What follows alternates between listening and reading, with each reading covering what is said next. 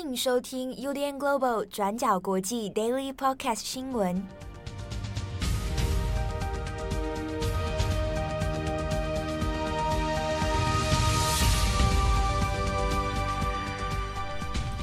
Hello，大家好，欢迎收听 UDN Global 转角国际 Daily Podcast 新闻。我是编辑七号，今天是二零二一年五月三十一号，星期一。啊，先跟大家说明一下，今天的 Daily Podcast 只有七号一个人来做主持哦。那主要是因为最近大家注意到下雨了，下雨有影响到一个网络讯号，所以今天我们在做远端连线的时候呢，遇到一些小状况啊。那今天只主要还是先由七号来帮大家更新今天的国际新闻哦。好的，那我们首先第一条，先来看一下国际瞩目的焦点是在以色列。先前我们大家都注意到的是以巴之间的冲突哦，那现在也已经停火了。不过呢，接下来是在以色列内部的选举是大家所在意的哈。那这个纳坦雅胡到底能不能够顺利的来连任，也是外界瞩目的话题之一。不过呢，现在出现了一个蛮微妙的进展哦。以色列激进的犹太民族主义领袖贝内特。啊，那他在星期天的时候，五月三十号的时候呢，宣布他将会和反对派的领袖拉皮德来进行谈判，然后呢，寻求组成一个民族团结政府。如果贝内特和拉皮德成功的组成联合政府的话，那预计现任的总统纳坦雅胡就有可能会下台哦，那以色列就会变天成功，也结束了纳坦雅胡长久以来的执政哦。那现在这个是内部政治局势里面最呃微妙的一个进展。那我们在这边呢，也跟大家稍微解释一下，现在以色列内部的一些发展脉络是怎么一回事哦。好。纳坦雅胡呢，现在在以色列执政已经十二年了，那是以色列史上这个统治任期最长的一个国家领导人。不过呢，大家这也看到最近几年，纳坦雅胡的家族涉入到了非常多的弊案啊，还有贪腐的事件等等。内部在以色列的社会里面，也有掀起许多反纳坦雅胡的一些抗争哦。那民众对于纳坦雅胡的信任度可以说是越来越低。那特别是在这。两年以来，已经举行了四次的选举哦，国会重新大选都一直没有办法，呃，有一个尘埃落定的结果。那其实对内部来说是相当不稳定的一个发展情势。好的，那以色列联合政府呢，在二零二零年十二月解散之后，那就举行了选举。不过当时呢，都没有一个明确的当选者哦。那虽然呢，后来是由现任总理纳坦雅胡来出面阻隔，不过这件事情其实一直都没有很顺利。好，那纳坦雅胡宣布说组阁已经失败了，那没有办法组成多数党的政府，所以呢，就根据以色列的宪法，啊，总统来邀请第二大党中间派的政党，啊，那就是我们刚刚前面提到的反对派领袖之一的拉皮德拿来组阁。好，那拉皮德获得组阁机会之后呢，这个虽然说成功拉拢了以色列不同光谱的一些政党哦，那可以来共同组成一个联合政府。那这些政党里面就有包括右翼的激进的啊犹太民族主义领袖贝内特啊，那以及好几个其他阿拉伯政党一起入阁。但是大家其实也听得出来哦，阿拉伯政党那以及激进的犹太民族主义，其实在这光谱上面本来就是相当两极的这个。政治政治的光谱啊，但是在这个里面呢，却反而呃被组合在了一起。那我们这边提到的贝内特呢，也就是很有可能会取代纳坦雅胡的这位人物。呃，很微妙的是，他以前呢跟纳坦雅胡之间的关系，就是政治上面的师徒哦。他就是年轻的时候呢，就从纳坦雅胡的身边来学习，然后在政坛里面。跟他的关系相当的密切哦，所以这一次的有一点逆袭的感觉，其实也让纳坦雅胡本人蛮错愕的。那贝内特自己呢，为什么会被说是一个激进的犹太民族主义？原因就是他的政治主张里面是非常明显哦，他曾经就对外主张说要并吞约旦河的西岸，啊，要把犹太人的势力全面扩张，尤其是要做屯垦区的部分哦，全面屯垦。而且坚决反对让巴勒斯坦人独立建国。那这一些种种的政治主张呢，所以也才让大家外外界其实很讶异是，哇，那这样还可以跟阿拉伯的政党领袖来谈判、来组阁、来合作，那这个部分就让大家觉得，哇，是不是两个光谱的极端之间突然之间可以来和携手哦？那之中是不是有隐藏着一些政治的谋算呐、啊？哦，或政治的一些欺骗呐、啊？好，所以大家也会很好奇一下，像拉皮德，诶，居然也可以促成这样的谈判，那是不是手段非常的高超呢？好，那无论如何，如果这个联合政府真的可以组合成功的话，那么纳坦雅胡下台的命运就可以确定了。那么，如果纳坦雅胡下台的话，接下来他所面临的一连串的贪腐案的官司、各种弊案，很有可能真的会让纳坦雅胡陷入牢狱之灾哦。不过，最让大家觉得奇怪，就是在戏剧性的发展哦。因为大家还记得，就是今年五月八号的时候，以巴冲突开始越演越烈啊。那当时呢，这个组阁谈判，拉皮德也就暂时因为以巴冲突的关系，就先冻结了哦。好，那原本答应组阁的贝内特呢，就在五月十三号的时候宣布他要退出谈判啊，重新去支持纳坦雅胡。啊，那当时对拉皮德而言，这个本来说好要加入的贝内特，哎，五月十三号说要退出哦，他改又回去支持纳坦雅胡了。对拉皮德来说，你这个有点临阵倒戈啦哦。那这个一下子就又化解了纳坦雅胡的下台危机。但是你看到到现在的新的发展是贝内特想法又改变了啊。他说，呃，他表示呢，他要尽一切最大努力来拉拢拉皮德一起组成联合政府，等于是现在又返回来打纳坦雅胡一把。好，那现在在以可预见的状况来说呢，如果有集合了阿拉伯的政党，然后犹太主义的政党，那基本上各个小党的共同点是蛮少的哦，共识蛮少的。但唯一你可以看到他们的共识是要把纳坦雅胡给拉下台。好，那即便达成这样的政治目标，未来这样的联合政府在以色列要怎么运作？其实大家也是感到有一点质疑哈，也很好奇说，哇，这样的状态之下还能够怎么走下去哦？好，那接下来的阻隔期限是在今年的六月二号。那六月二号这一天，如果阻隔成功的话，纳坦雅胡就确定结束他十二年的长期执政了。好，那如果失败呢？如果最后又有变数的话呢？那么拉皮德的组阁权就会被以色列的政府给收回，那就要进入再一次的选举。如果真的再选，就是第五次了哦。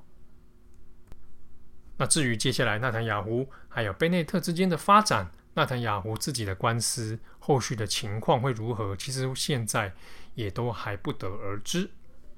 好的，下一则我们来看一下体育界的新闻哦。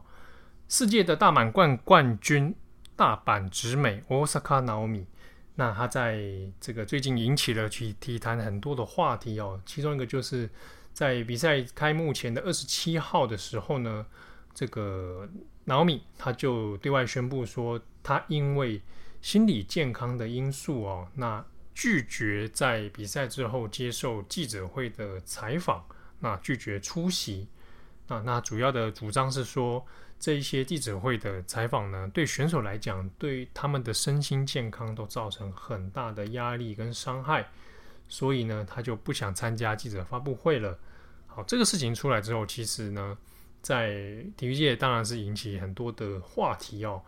然后，然后 Naomi 的这样的抗议行动哦，那已经被法网的大会官方执行了罚款一万五千美元。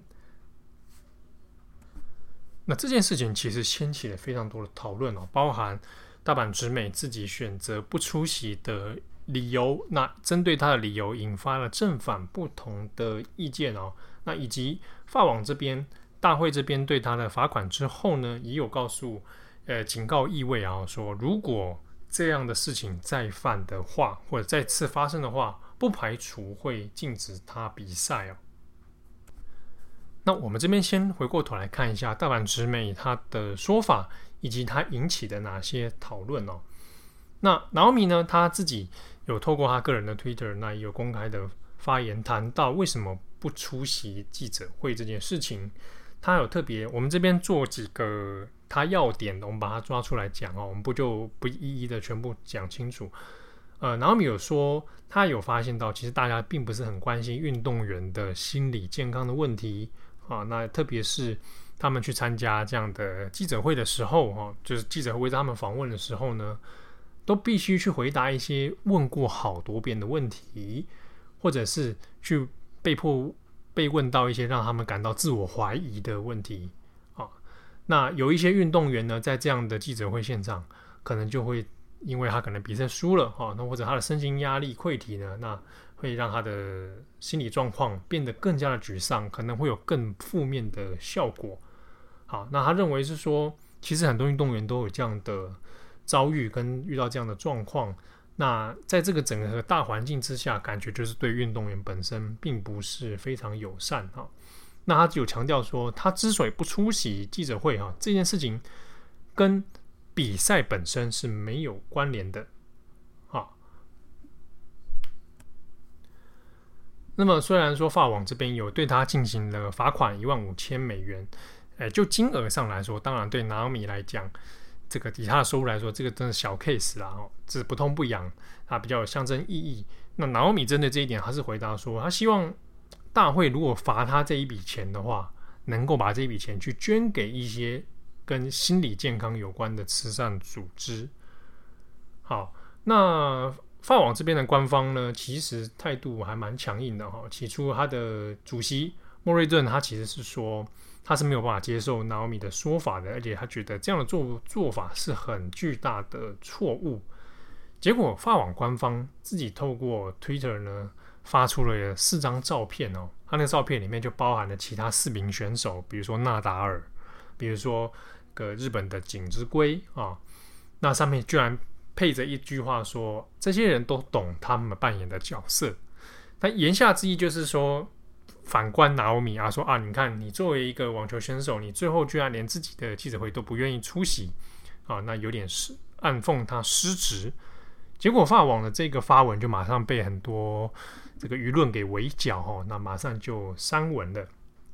这件事情其实就引多引发很多的讨论。纳奥米自己后来也在透过推特也是回击啦。他说：“愤怒是出于不理解啊。那当然，一些变化、一些转变，对于其他人来说可能会是很不舒服的哈，很很 uncomfortable 的。他是用这样的字眼。他意思是说，可能外界有一些官方啊，比如说法王会生气，那是因为他们不了解状况啊。那因为做出一些改变，那当然会让一些人觉得不舒服哦。”不过呢，现在四大满贯赛这个官方是有说，呃，他们有联合发出了一个声明哦，说当然，如果这样的状况再下去的话，那 Naomi 如果也没有选择妥协的话，那可能会把他处以禁赛的处分。那他们也说，其实已经有写信给 Naomi 说，他们愿意理解 Naomi 的状况，然后呢，如果有需要的话，也可以提供相关的协助哦。好，所以。在正反双方的辩论里面，就谈到了这几个问题：到底大阪直美选择不出席是一件正确或者是有问题的行为哦？首先，我们先看一下其他选手的看法。比如说，纳达尔自己受访的时候是说，他他是尊重大阪直美的选择。但当然，他纳达尔也有强调说，作为他们这样的运动员，本来就是会必须去面对记者会所提出的各种问题等等。好，那跟 Naomi 本身也有许多交情的锦织圭，锦织圭自己接受访问的时候呢，是说，呃，他有点不太确定大阪直美真正的意图是什么。当然，他也理解大阪直美所遇到的状况哦。那主要是保持着同理的心情。不过，他也是说，当然尊重他的选择，也同理他的状况。不过，他也是强调说，作为运动员里面所遇到的这样的状的事情呢，应该可以自己做一些应对的方式哦。好，其实各个运动员所讲的话差不太多。那我们这边先来看，在支持 Naomi 的人，他们的想法是说，哎，的确，大阪直美提出了很多运动选手所遭遇到的状况哦。那你在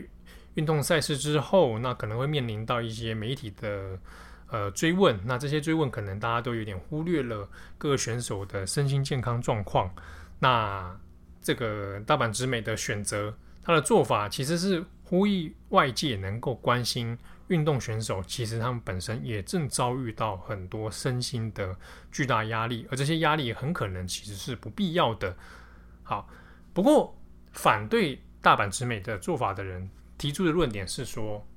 现在作为这样的运动员，哈，那尤其是在做网球选手，那这一些。面对记者啊，面对你的赞助商等等，本来应该就是你的工作范围之内，所以你选择不出席这件事情，可能不是一个很好的做法，或者说你可以有其他的做法，比如说你还是出席，但是你用出席的时候，你用其他的发言内容，比如说你可以在透过记者会的方式，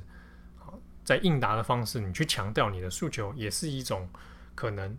啊。那所以有的人也会讲，诶，运动员本来他就有。要去建构他的心理素质啊！你在训练的过程里面，的确有在针对你的比赛压力啊，然后你的竞争压力啊，哦，这应该都是建构你这个运动员能力的一环哦。所以用这个方式来选择，嗯，退出这样的记者会，就有一些人的观点会认为，那这样好像不是很符合运动员的本身的专业伦理。好，那以上种种呢，其实当然现在在体坛界哈，在媒体界也有引发了很多的激辩哈，在反反复复，大家彼此针对论点的讨论。那比如说，呃，反对娜奥米的做法的人认为说，你本来就应该要出席，不管你遇到什么样的状况哈，这是你运动员应该要去抵抗的，甚至是强调说，诶，你运动员的心理素质本来就应该要呃知道要面对这样状况啊。其实，在包含日本。啊、呃、的讨论里面，或者在台湾或者在欧美都有这样的论调出现，但之中也有些人出来反驳，是因为这样的说法其实跟你叫一个忧郁症患者说你开心一点嘛，你正向一点嘛，哦，其实有一点类似。好，虽然我们都知道，的确运动员在现代的比赛当中，他必须要面对到媒体这件事情，这个是呃不得不的一个做法哦，但是并不代表说他的身心状况可以被大家给。忽视啊，怎么样去提供这样相应的资源，或者在媒体这一端，他的所作所为是不是都 OK？哦，媒体记者的提问是不是都是呃之中有没有含蕴含一些可能比较不适当的问题或无关紧要的问题，造成他人的压力等等啊？那这些东西我倒是觉得可以再去做检讨的项目。不过我们今天回过头来看。大阪直美之所以受到很多的关注，也是因为他常常也会在比赛运动场上面作为个人的一些政治意见的诉求，比如说 BLM 运动，那比如说他针对这个这个美国的这个仇恨亚裔的一些事情，他其实都有在透过比赛，比如说他的口罩哦，比如说他的一些发言，那来做个人政治意见的主张哦，这样的现况，其实大阪直美还算是蛮有名的。那也不用说他，包含他跟井之圭两个人，前阵子也有针对日本东京奥运的事情发表一些反反对的意见啊，都是主张考量说，在疫情相当严重的状态下，没有办法保障选手的生命安全，也无法保障观众的生命安全的时候，是不是应该考虑停止呢？好，这都是他在过去里面其实也针对很多公共议题都有发言的这样的记录哦。好，那最后一则新闻，我们稍微来看一下中国的疫情方面哦。因为最近除了台湾之外，其实各地的疫情都还是有一些变化。好，那不管是国际的焦点，其实主要其实放在印度啦。哦，他们在做疫情观察的时候，现在的一个焦点在印度。不过呢，中国这边也出现了一些变化哈。像以广州为例，广州呢，从五月二十一号到五月三十号。这样一周的时间里面，目前累计的确诊记录是二十六例。那其中有五例确诊，那但是有二十一例呢是无症状的感染者。那因为速度也是突如其来的变多，那广州这边呢，广州市的神经就绷得蛮紧的。那现在呢，就紧急做了一些诶封闭式管理的措施。好，他还没有对外讲说这是所谓的封城。那这个封闭式管理呢，主要还是针对交通、大众交通、公运输的封闭管理啊，然后还有民众必须要持这个健康码啊，他们要扫码的方式来做出入的检测。好，那现在部分区域其实已经做了限制人员流动，那广州市呢，从三十一号晚间，今天的晚上开始十点开始，也会对离境的车辆还有人人流哦做管制措施啊。你没有超健康码的话，以及你没有七十二小时之内的核酸检测证明哦，证明你是阴性的话呢，那你就不能随意的出入哦。那可能的很多人会问说，那为什么？人家在可能这个病例只有二十多例，然后就要实施这么严格的措施哦。这个主要还是从去年以来的经验里面发现，因为如果不马上做这样的动作的话呢，以地广人多的状况来说，很有可能会出现呃无法预期的破口啊。那因为在去年的中国的各城市都有发生说，哎，它。来不及来进行这样的封锁的时候，开始出现大量人流移动，那就无法掌握真正的病例跟传播啊。那现在广州这边还在查到底这个原因传播链到底是怎么一回事哦。当然，其中一部分来自于早餐茶啊，早茶的这个市场，然后所带来的一个状况。那后期这个疫情会怎么样发展，我们还会再做持续的观察。好的，那感谢大家今天的收听，也希望大家。能够平安健康，注意防疫措施。我是编辑七号，我们下次见，拜拜。感谢大家的收听，想知道更多详细内容，请上网搜寻转角国际。